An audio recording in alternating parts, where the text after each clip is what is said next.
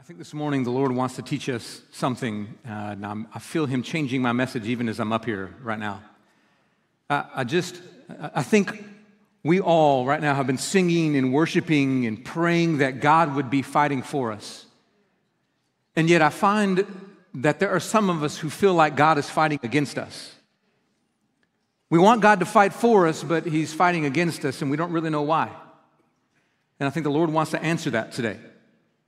Why is it that some of us seem to have God fighting for us and we seem to see victory and answered prayer, and, and why are others, it seems like everything we do fails and we pray and nothing happens? Is, is, there something, like what, what is it at the root that allows somebody to experience the victory of God and somebody to, to not experience the power of God? And I think there is.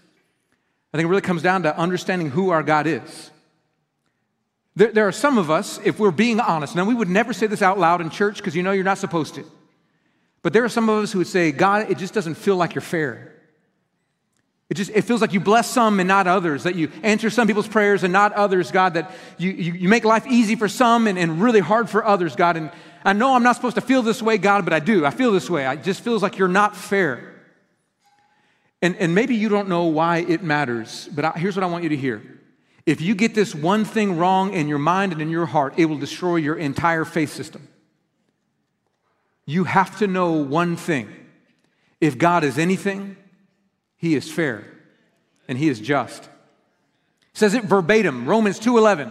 God shows no partiality. Do you know what no means? Zip, zilch, nada. No, no partiality whatsoever. He does not have favors, no matter what it looks like, no matter how you feel. You have to know this is the character of God. And you go, okay, why? Why does that matter? Let me tell you why it matters. If you believe God plays favorites, now, now you, you don't believe it up here, you just forgot to get down to here to believe it because sometimes it feels like God has some favorites and He blesses some and of others. If you start to feel like God is playing favorites, then as soon as you have difficulty in your life, guess what you're not going to do? You're not going to turn to the one person who can actually help you out. You're going to go, well, I guess he's got favorites and I'm not one of them. And you're going to turn away from the one person who can actually help you and fight for you. Understanding the character of God is the most important part of your faith system. Today, we're going to look at another passage of scripture that teaches that. It's all over the Bible, but we're going to see it in one that almost doesn't look like it when we first jump into it. It's Exodus 21. I want you to open your Bibles, book of Exodus, chapter 21. It's going to teach us the difference between who God fights for and who God fights against. Now, if you are joining us for the first time watching online, we're going to the book of Exodus slowly, meticulously, chapter by chapter, verse by verse.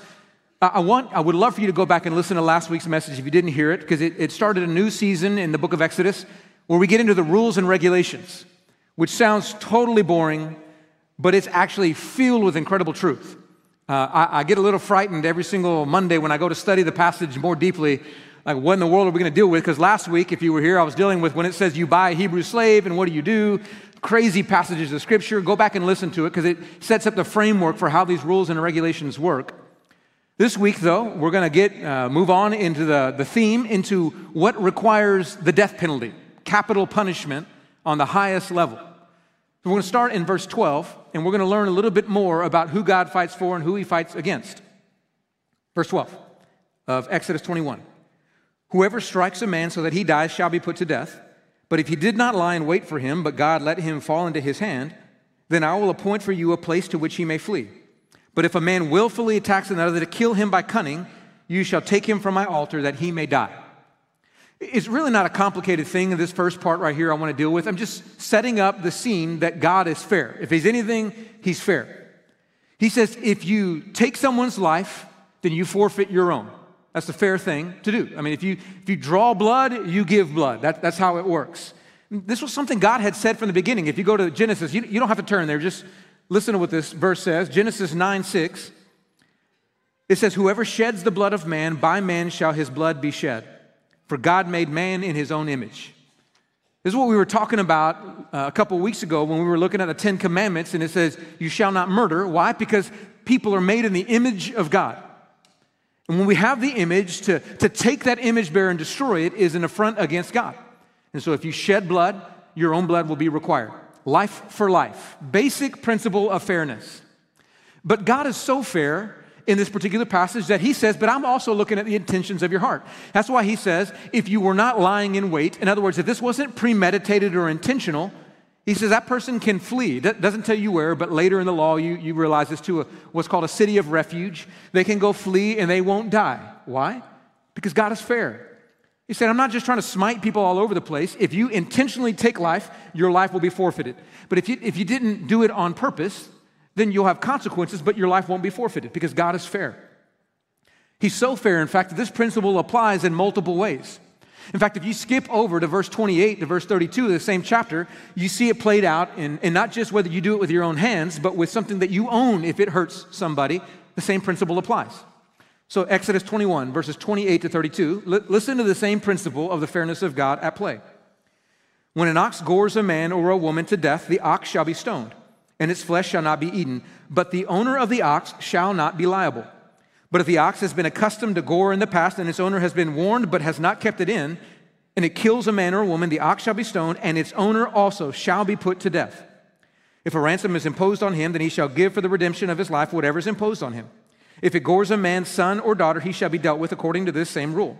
If the ox gores a slave, male or female, the owner shall give to their master 30 shekels of silver, and the ox shall be stoned. Okay, so uh, a number of things going on here, but basic same principle. You're looking at the fairness of God. So God says if there's a person who has an ox and it gets loose and it kills somebody, and it's the first time it happens, I'm not going to hold that owner liable. He had no idea that was going to take place, and God is fair. He's not looking to punish people unnecessarily. So he says the ox has to die, but that person is not liable. But if that ox has been known to get out and to hurt and to harm and to be aggressive, and that owner is negligent and says, ah, it'll be okay, and that ox gets out and kills somebody, it says that owner's going to pay for it with his life because he is not protecting those who bear my image, and I hold him responsible. If God is anything, he is tremendously fair in how he dishes out his consequences. Now, now these, are, these are pretty easy for you to grasp in this first part and this last part of the passage we're going to look at, but it's kind of like bread, and there's meat and cheese in the middle that gets super confusing because it's going to be all over the place. So it's going to continue to move on with those who get the death penalty and those who don't. But we're going to read verses 15 all the way to 27 and see all the different nuances of this. And it's going to seem very disjointed, but I'm going to try to bring it all together really quickly. Here's what it says Verse 15 Whoever strikes his father or his mother shall be put to death. Whoever steals a man and sells him, and anyone found in possession of him, shall be put to death. Whoever curses his father or his mother shall be put to death. When men quarrel and one strikes the other with a stone or with his fist, and the man does not die but takes to his bed, then, if the man rises again and walks outdoors with his staff, he who struck him shall be clear. Only he shall pay for the loss of his time and shall have him thoroughly healed. When a man strikes his slave, male or female, with a rod, and the slave dies under his hand, he shall be avenged. But if the slave survives a day or two, he is not to be avenged, for the slave is his money. When men strive together and hit a pregnant woman so that her children come out, but there is no harm, the one who hit her shall surely be fined, as the woman's husband shall impose on him, and he shall pay as the judges determine. But if there is harm, then you shall pay life for life, eye for eye, tooth for tooth, hand for hand, foot for foot, burn for burn, wound for wound, stripe for stripe. When a man strikes the eye of his slave, male or female, and destroys it, he shall let the slave go free because of his eye. If he knocks out the tooth of his slave, male or female, he shall let the slave go free because of his tooth.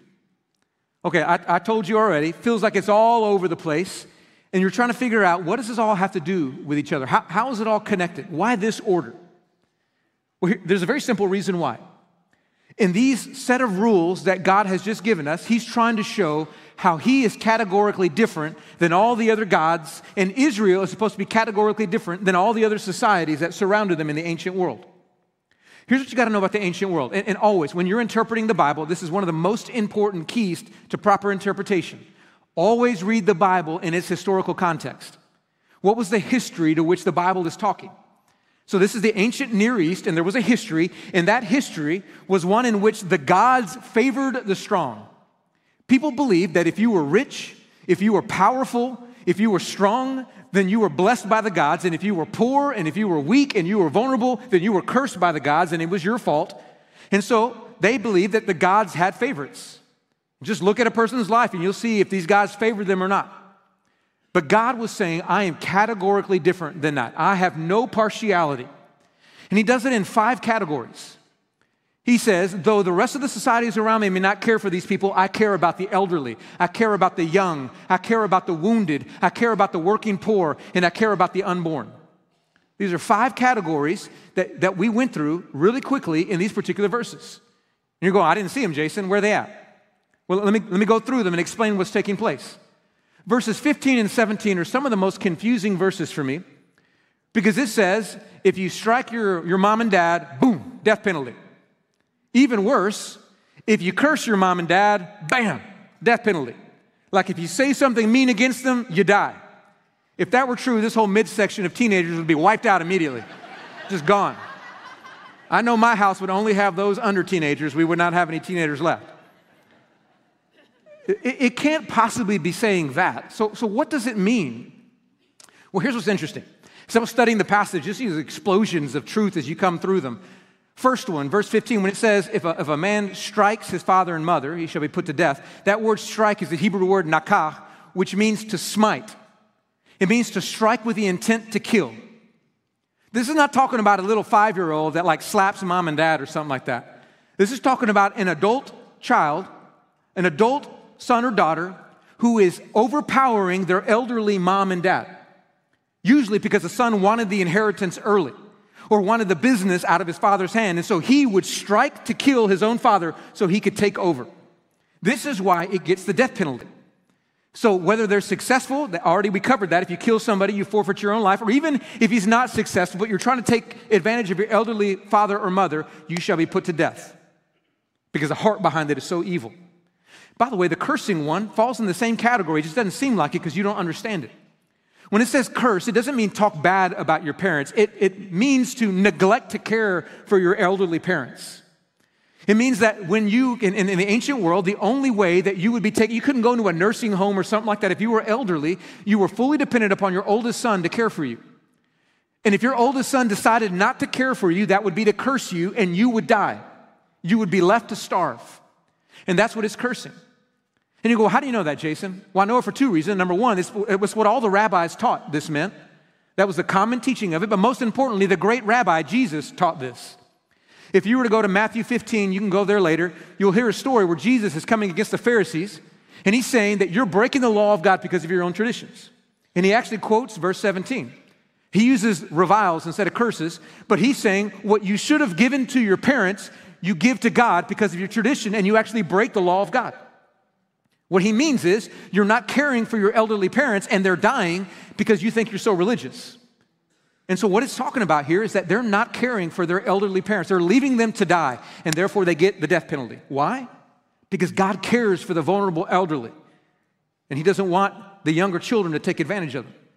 But it's not just the, the younger not hurting the older, it's also the older not hurting the younger. That's what verse 16 was about, sandwiched in between it. When it says that if you kidnap somebody or you, you own somebody who's been kidnapped, that you get the death penalty, this is talking about human trafficking. Well, who's the most vulnerable to being trafficked? It's children. It's the innocent young ones who cannot defend themselves. And God is saying, I will not let any powerful, strong man take advantage of these little children. And this is the same thing Jesus taught, by the way. They're trying to stop the little kids from coming to him. And what does he say? No, no, let them come to me. For it's to them belongs the kingdom of God. Society wants to diminish the role of children, and God says, No, I want to protect them. Don't, let, don't you let anybody take advantage of these little children. He protects the elderly and the young. He protects the wounded. That's, that's when you move on to verses 18, 19, as it, it goes on. It, it, talks about the strong man who gets in a fight with somebody else and just totally beats the, the dude up, and he leaves him there. And he says, if he survives, you don't get the death penalty, but you got to do two things. You got to pay him workman, workman's comp. Said you got to you got to pay for all the work that he misses, and then you got to pay his medical bills. You got to make sure he comes back to the place of healing. Now, this is incredible in the ancient world because, like I said before, every single ancient culture, it favored the strong man. If you were mighty and you beat up somebody else, it meant you were favored by the gods and they had fallen out of the favor of God and you were let off scot free. You didn't have to do anything because you were obviously favored by the gods. And Yahweh says, Not in my world. You strong man, I'm going to make you pay for the medical bills of the weak man. Why? Because I show no partiality to anybody. I'm going to make sure the wounded and the weak and the vulnerable are cared for. That's actually what it's getting at as it moves on, verses 20 21. And then later on, when it talks about the slave, if you were here last week, I mentioned this is actually the working poor. This is the indentured servant who, because of some kind of Uh, overwhelming debt or grinding poverty, had to sell himself for six years so he could recover and be set free in the seventh year. These are the working poor. And in the ancient world, these working poor, they were so abused and oppressed. They had no rights in every single culture except the Israelite culture. If, if a master killed a slave, he had to pay no penalty. The only penalty was he lost some of his workforce. That was it. He could knock out a tooth, he could cut off an arm, nothing would happen to him because that slave was his property.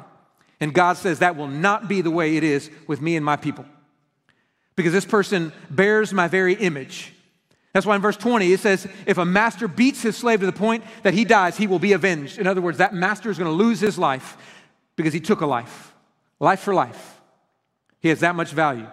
And we covered this last week when it says if, if a master knocks out a tooth or go, gouges out an eye, you're going to set that servant free, debt completely canceled. Doesn't matter how much debt he owes, because you cannot take advantage of this, this particular person. Uh, he protects the working poor when in society, even today, they're so cast aside.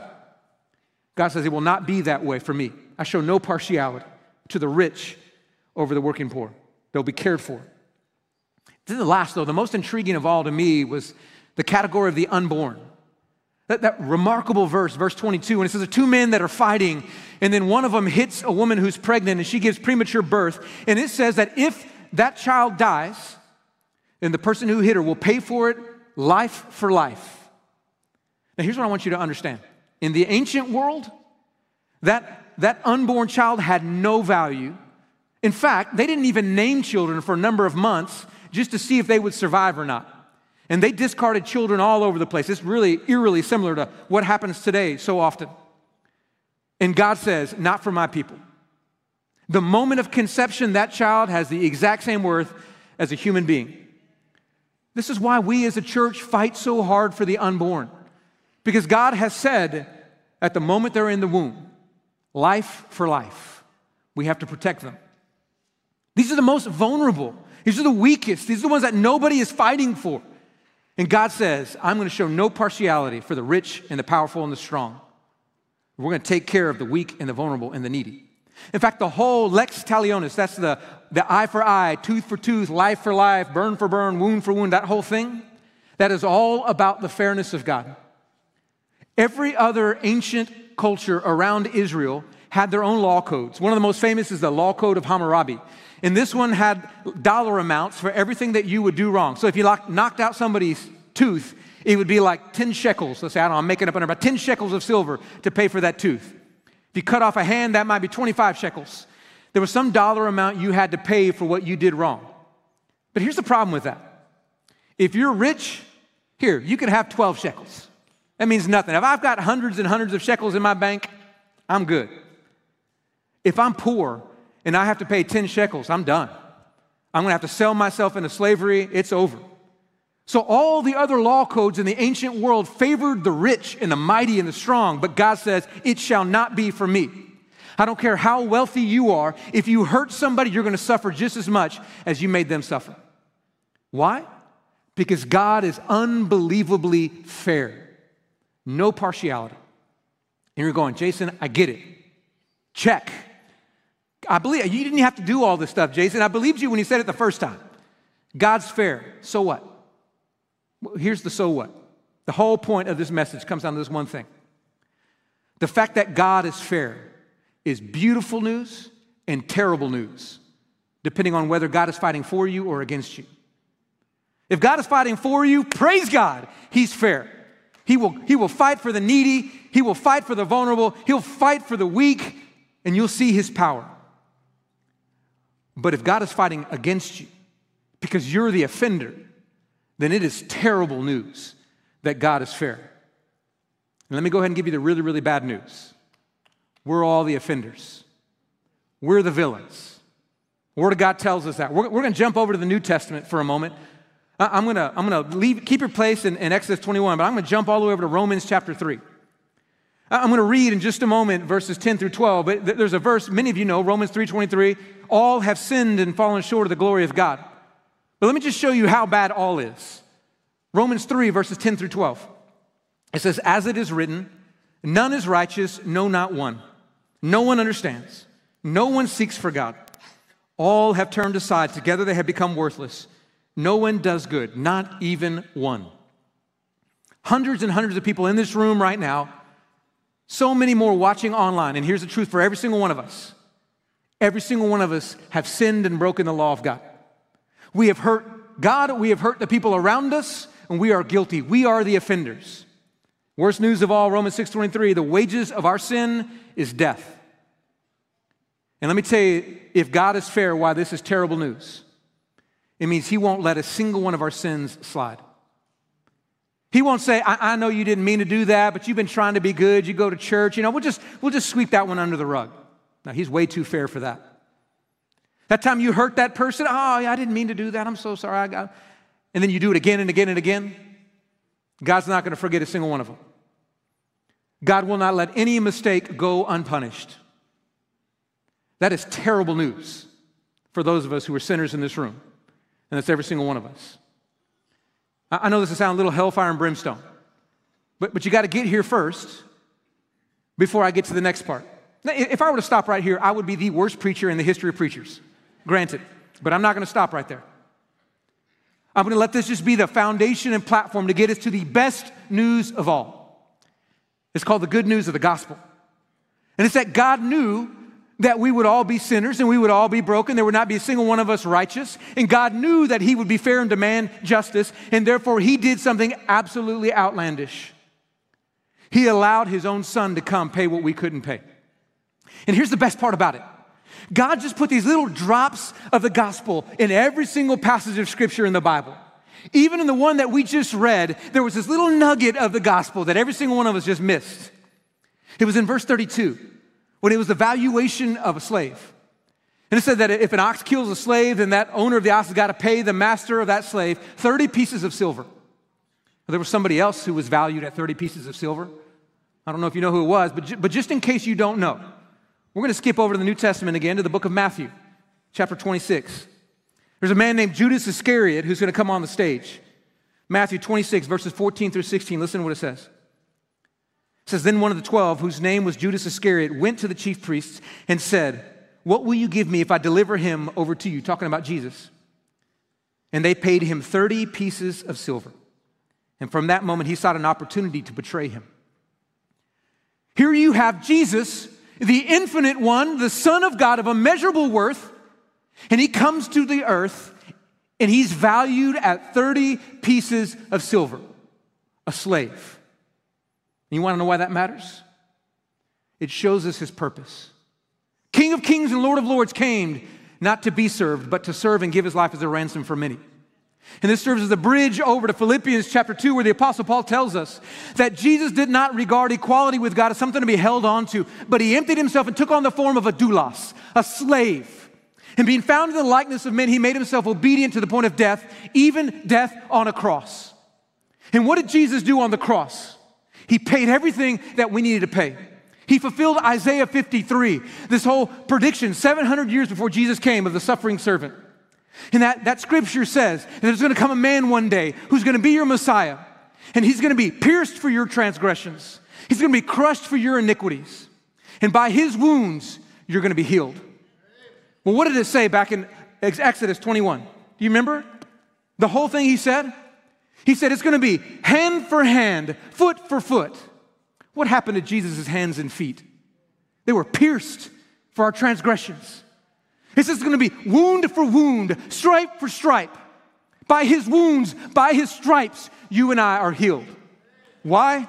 Life for life. He went to the cross to pay the fair penalty of Almighty God so that we didn't have to. His life for our life. You want to know why I'm wearing a t shirt that says Jesus in my place? Because that's the whole message of the gospel. It should have been me on that cross. It should have been me up there getting my hands pierced and my feet pierced. It should have been me striped and wounded. And Jesus said, No, it'll be me. And in that moment, he says, All who would come to me, I'm going to change it where you're no longer the offender. You now become the wounded. If you'll just humble yourself If you'll just realize what you've done, I, just confess your sin and say, I know I'm broken. I know I'm needy. I'm the, I'm the poor. I'm the humble. I, I'm the one who can't save myself. If you'll humble yourself and say, Jesus, I need you, and you'll claim him, then he'll no longer fight against you, he'll fight for you. Because he rushes to the aid of the weak and the vulnerable and the needy. God opposes the proud, but he gives grace to the humble. I just believe there are some of you who are here today and you need God to fight for you. He's ready to fight for you. All you got to do is humble yourself and say, I need Jesus. Listen, every single one of you right now, you're on one of two categories. There's no in between. You're either the offender that God is fighting against, or you're the wounded weak that God is fighting for. And there's only one way to make yourself the wounded weak that God fights for. You say, Forgive me for my sins, God. I broke your law. I broke your ways. I'm the one who needs healing and I can't save myself.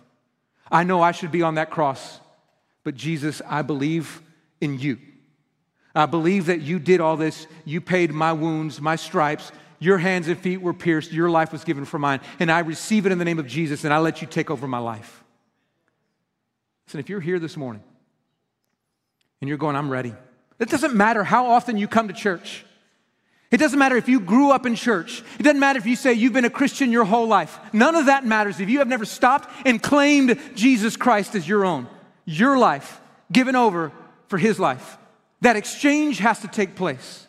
Scripture doesn't leave us wondering how. It says, look, there's a baptistry over here that says, Jesus in my place. If I just be willing to come, willing to say, I'm, I need to die and be buried with Jesus Christ so that I can be resurrected with Jesus Christ. This is me saying his life for my life. I want that exchange to happen. And the moment you follow in faith, God says to you, Now I'm going to fight for you. If you're here today and you want God to fight for you, you got to raise your white flag and say, I give up. Jesus, take me. In a moment, I'm going to invite you to come forward. And you're going to have a chance to come and say, I'm ready. I'm ready to give up my fight. I'm ready for Jesus Christ to save me. I, I want to take his life as my own let him take charge. I want him to die in my place so I can rise with him in his place. Here's what's going to happen we're going we're gonna make sure you can go talk to a counselor that, to, to always ensure that you fully understand the gospel. We don't want to baptize anybody who doesn't fully understand the gospel. And if you're ready, we have a t shirt just like this that we're going to give you that you can change into. We got shorts you can put on. And before you leave here this morning, you could go into that, that water and say, Jesus, I belong to you. Salvation can come today. You just got to be willing. Listen, I'm going to say one more thing before I give you an opportunity. There are many of you in this room and over the last year and a half, 10 years, whatever, you, you have declared your faith in Jesus Christ. You've already been baptized. But here's what I want to remind you if you are a believer in Jesus Christ, then your God fights for you. The battles are His to fight, not yours. But you have to humble yourself and bring the battle to Him. We forget how strong He is, how able He is. And we got to come and say, No, God opposes the proud. I can't fight this fight on my own. He gives grace to the humble. And you're going to come find somebody down here who can pray for you. And you can put that battle back in the hands of the Lord and say, God, I know you're able. I want you to fight for me. That's what prayer is. It's a position of humility. Say, Fight this for me. So I want you all to stand up right now, if you will. I'm going to invite prayer team members, staff to be around here. If you need somebody to pray for you, if you're willing to humble yourself and take your need to the Lord, let us pray for you. Or if you're saying, today's the day, I need Jesus in my place. I need to stop trying to fight my own battle. I need to trust that Christ alone can save me. I want to give myself to Him because I want God to fight for me. I can't do this. If you're ready to come in humility, you can discover salvation. You come as you need to. Respond to Him.